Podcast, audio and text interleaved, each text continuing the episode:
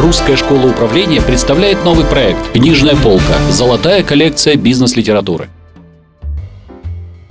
Добрый день, с вами программа «Книжная полка» и ведущая Марьям Ткачева. Задача нашей программы – помочь читателям определиться с выбором интересной, а главное – эффективной книги. И сегодня у нас в гостях бизнес-тренер, преподаватель Русской школы управления, эксперт в области организации обучения и управления Константин Тютюнов. Здравствуйте, Константин. Здравствуйте, Мария. Сегодня мы поговорим о книге Джоша Кауфмана «Первые 20 часов. Как быстро научиться чему угодно». Интригующее, очень интересное название. Насколько я знаю, что автор книги утверждает, что за 20 часов правильно организованных занятий можно научиться, собственно, любому делу. Это действительно так? Ну, думаю, если серьезно подойти, э, мы понимаем, что это провокационное заявление, и даже сам автор, когда описывает кейсы, когда он чему-то учится, говорит, что в некоторых случаях заняло больше времени.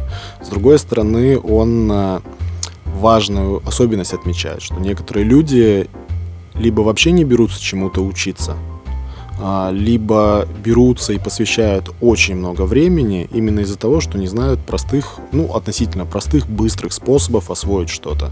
И поэтому мимо них в жизни проходит огромное количество интересных вещей, которые они просто не научились делать. То есть, по большому счету, чтобы, например, научиться играть на гитаре, мне нужен год, полтора, кому-то, может быть, два. И многие люди думают, что, собственно, можно и не начинать. Ну, вы абсолютно правы. Вот кейс с гитарой, это интересно. Собственно, с автором этой книги я познакомился через этот кейс. На проекте TED э, вышел спикер, который рассказал, как можно всему чему угодно научиться mm-hmm. достаточно быстро. И в качестве примера прямо взял гитару и показал. Вот этому я научился за 20 часов. Вот буквально мой последний проект учебный месяц. И он сыграл на сцене перед зрителями. Вот таким образом я заинтересовался, и мне стало любопытно почитать, а что это за такая методика, как за 20 часов, например, научиться играть на гитаре. И каким образом это можно сделать? И почему 20? Ну, 20, э, я думаю, круглая красивая цифра. И с другой стороны, автор вывел из своего опыта эту цифру. Он э, очень любит обучаться, самообучаться и э, как-то на определенном этапе попытался обобщить свою методику, как он это делает, и понял, что около 20 часов всегда выходит. Плюс-минус какие-то часы, уже конкретный достигнутый целевой результат. Ну и кроме того, тут как подтверждение научное, есть несколько э, книг и, и исследований, которые показывают, что примерно такой период времени, например, человек осваивает какую-то привычку. 21 день если в день... А, ну, то есть формируется навык, да? Вы да, да, да, формируется навык, и поэтому можно сказать, что из разных сторон есть подтверждение, хотя, конечно, гигантских больших исследований научных на эту тему пока не проводилось, но можно у себя проверить на, на себе, на своей практике, работает или нет. Ну хорошо, но ведь э, чем бы человек ни занимался, у каждого есть свои способности. И по большому счету, если у тебя есть музыкальные способности и определенный, может быть, дар, ты просто об этом не знал, у тебя была неосознанная некомпетенция, тебе это было не нужно. А потом-то, ой, ну надо же, я там, оказывается, способный, из меня мог бы даже получиться хороший музыкант. А если у человека это не дано, слух у него нет, то может ли он как раз, что автор пишет об этом? Ну, э, в данном случае что я хочу сказать? Во-первых, э, здесь э, два варианта развития событий. Угу. За 20 часов у вас получится или за 20 часов не получится. И оба варианта для вас хороши. Почему? Почему? Потому что э, если у вас все получится, это вообще прекрасно. Конечно. Вы взялись и за 20 часов научились. А если не получилось, то вы всего за 20 часов поняли, что вам что-то не дано я считаю, это уже как минимум прекрасная находка. То есть я не просто заранее не взялся за какой-то вопрос, потому что боюсь, э, вложусь, а потом ничего не получится, из меня великий художник не получится. И просто решить, что вот 20 часов я решил посвятить, и через 20 часов принять решение. У меня получается, мне нужно еще какое-то время потратить до какого-то уровня, а, либо лучше отказаться от этого обучения. Я считаю, что очень нормальная, очень практичная, хорошая методика для любого любого человека, кто занимается вот, повышением своей квалификации. То есть в любом случае человек получает результат, я правильно понимаю?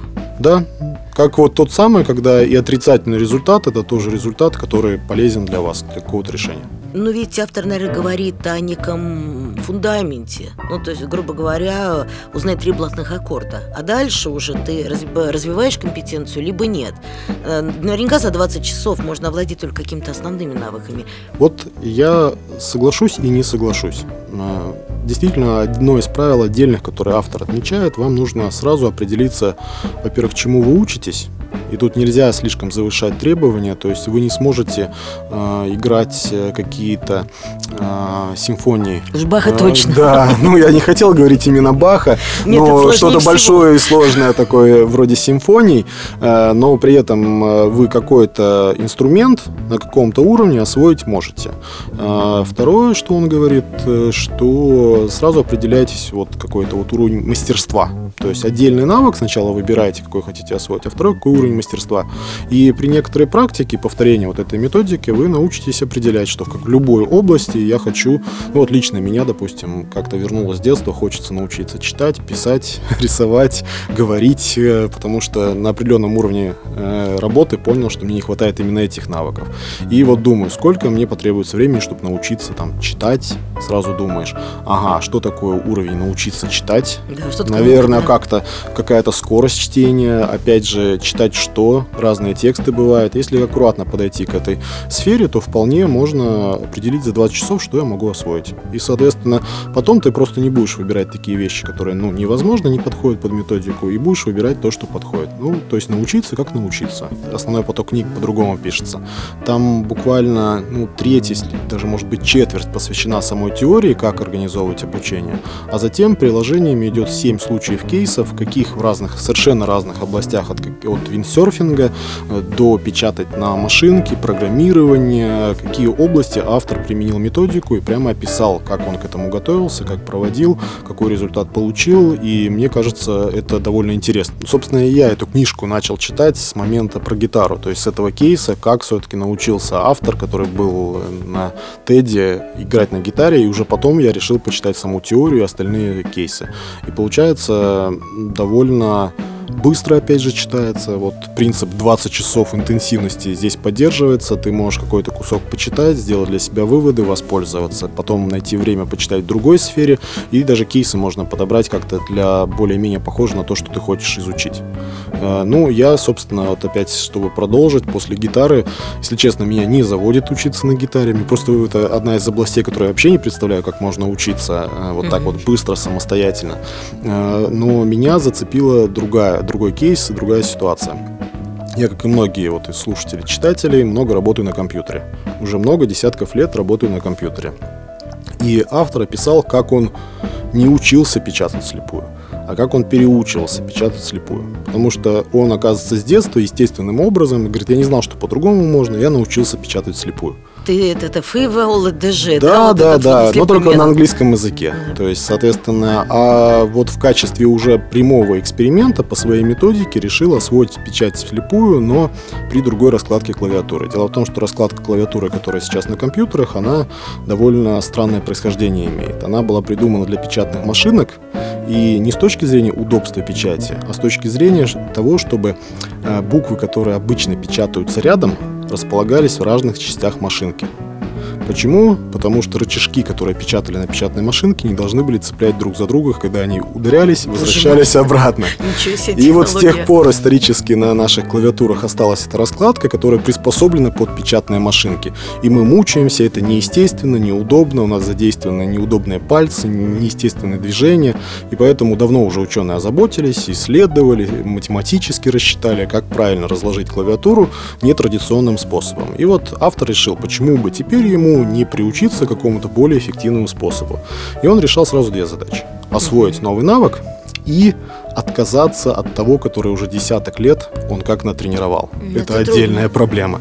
Ну, а для меня встал вопрос вообще, я несколько десятков лет печатаю, печатаю хорошо, но не вслепую. Мгм. То есть, ну, как и многие, я много раз пробовал, меня это злило, я это бросал, но теперь я в книжке узнал, что, оказывается, я главное правило не сделал. Какое? Я, я не практиковал 20 часов эту работу. Мгм. Последние Большинство- 20 лет, да? Да, последние 20 лет я ни разу не выделил 20 часов для того, чтобы действительно дойти до какого-то уровня. А автор прямо математически в цифрах показал, что в принципе за 20 часов очень прилично можно научиться печатать со всеми, как готовиться к этому, какие проблемы возникают, какие результаты получаешь. И я вот решил вот буквально летом прошлого года, когда эту книжку прочитал, что надо сделать. То есть я правильно понимаю, что 20 часов можно, знаете, как разбить слона на кусочки? То Абсолютно верно. То есть как вам комфортно, там есть, конечно, определенные удобства, регулярность нужна какая-то, должны быть не мелкие, там по 5 минут какие-то попытки, то есть все-таки минут 45 надо посвящать.